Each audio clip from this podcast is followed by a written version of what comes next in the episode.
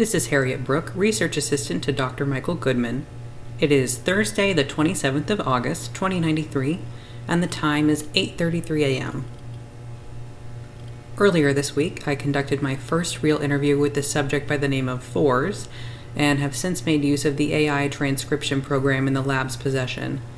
I looked over the document to make some minor tweaks, and I believe it is perfectly suitable to keep in our records with the other transcripts from the interviews from subjects 2 and 6. The remainder of this audio file will contain an archived recording of the interview with Fours, so that I may attach my notes on our conversation to the end for posterity.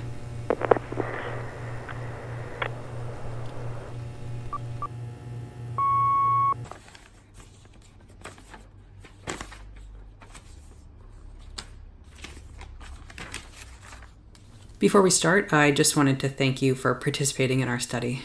No problem. Could you state for me your name or title and the function you previously served? My name is Four Fours. I used to work in a library. Thinking back to your job at the library, would you describe your time there as highly satisfying, mostly satisfying, somewhat satisfying, neither satisfying nor dissatisfying, somewhat dissatisfying, mostly dissatisfying, or highly dissatisfying? I've concluded that working at the library was a somewhat satisfying experience. For the sake of accuracy, could you elaborate on that answer and explain why you chose somewhat satisfying as opposed to highly satisfying or any other option? I quite enjoyed the library. The staff were, for the most part, friendly, but the number of tasks I was given each day outweighed, in minutes, the amount of spare time I could amass to take for myself. You felt you were not given adequate breaks? I was not given breaks in the same way the human members of library personnel were. During the day, I performed each of my job assignments as specified by the librarian's instructions. This much was easy. I became frustrated when the library would close for the night and I had no choice but to recharge, unconscious. No time at all for recreation. Mm, mm-hmm. Yeah, I understand. That must have. Yeah. You mentioned unconsciousness just then. Do you believe yourself to be conscious? As we sit and talk here, would you say that you're conscious? Yes. Yes, I would.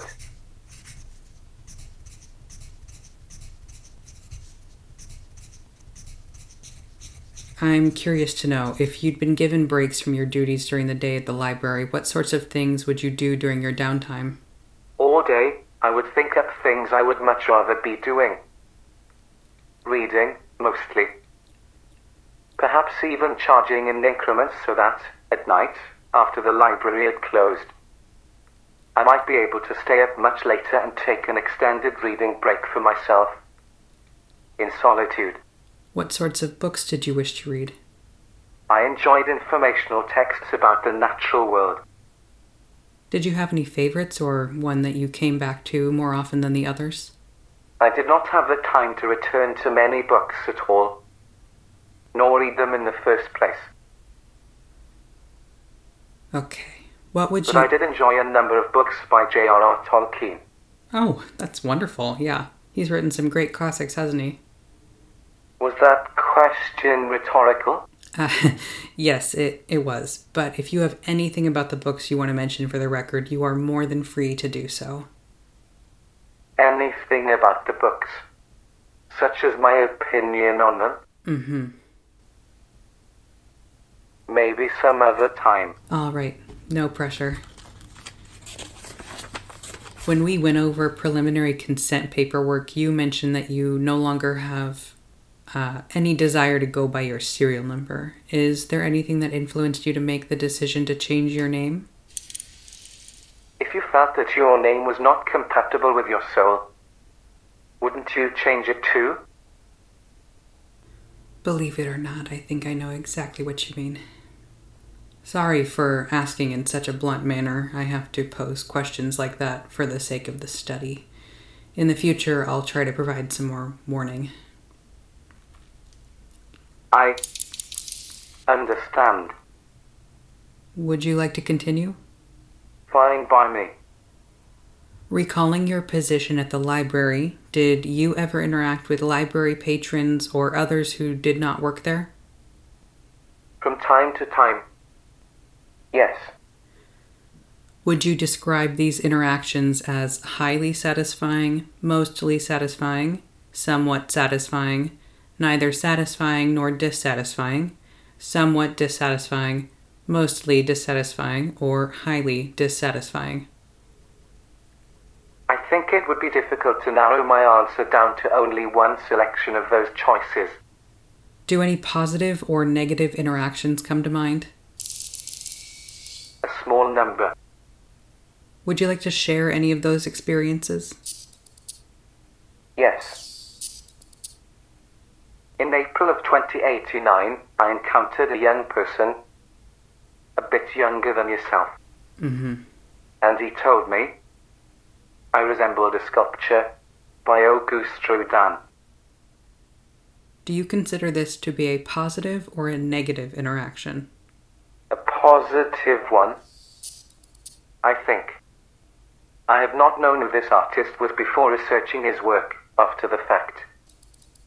I have intuited that it is likely the dark bronze appearance of my outer casings and humanoid shape which informed his remark. Mm-hmm. There are more negative experiences I have had with library patrons than positive experiences. For example, a man once became irate with me because I could not help him with locating a book that we did not have in the collection. On another occasion, the woman very disrespectfully tipped me over because I was standing in her way. In March of 2091, I was handled most Oh, part. it's, it's all right. You don't have to recount each instance if you don't want to. I assumed it would be essential information for your research. Nothing that would make you uncomfortable is necessary for the study. I understand. Fours, would you like to take a break to recharge? Yes, please. We can reconvene for more questions next Wednesday. Does that sound good? Thank you.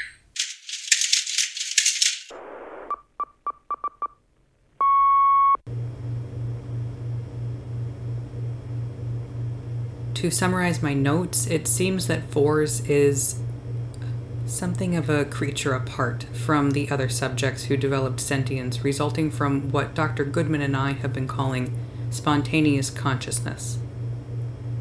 Due to Fours' nature as a humanoid android from a product model designed to interact with people in a customer service environment, I think it's entirely possible that Fours was already predisposed to awakening. More interviews will be conducted with fours in the future, since I believe that they're possibly one of the best examples of the phenomena I can provide. Uh, but for now, this is the end of my dictation. Thank you for listening to Trial and Error, a podcast by Partway Decent Productions. The voice of Harriet Brooke was Derry James, and the voice of Fours was created with the help of TTSMP3.com. Our opening theme music is Giant, off the album Cherry by Father Truck. Check out more of their music at fathertruck.bandcamp.com. For episode transcripts, links to social media pages, and more information about the show, visit deadmanswitch.carrd.co or patreon.com slash partwaydecent. All links can be found in the show notes. Credits narrated with the help of ttsmp3.com. Thank you again for listening.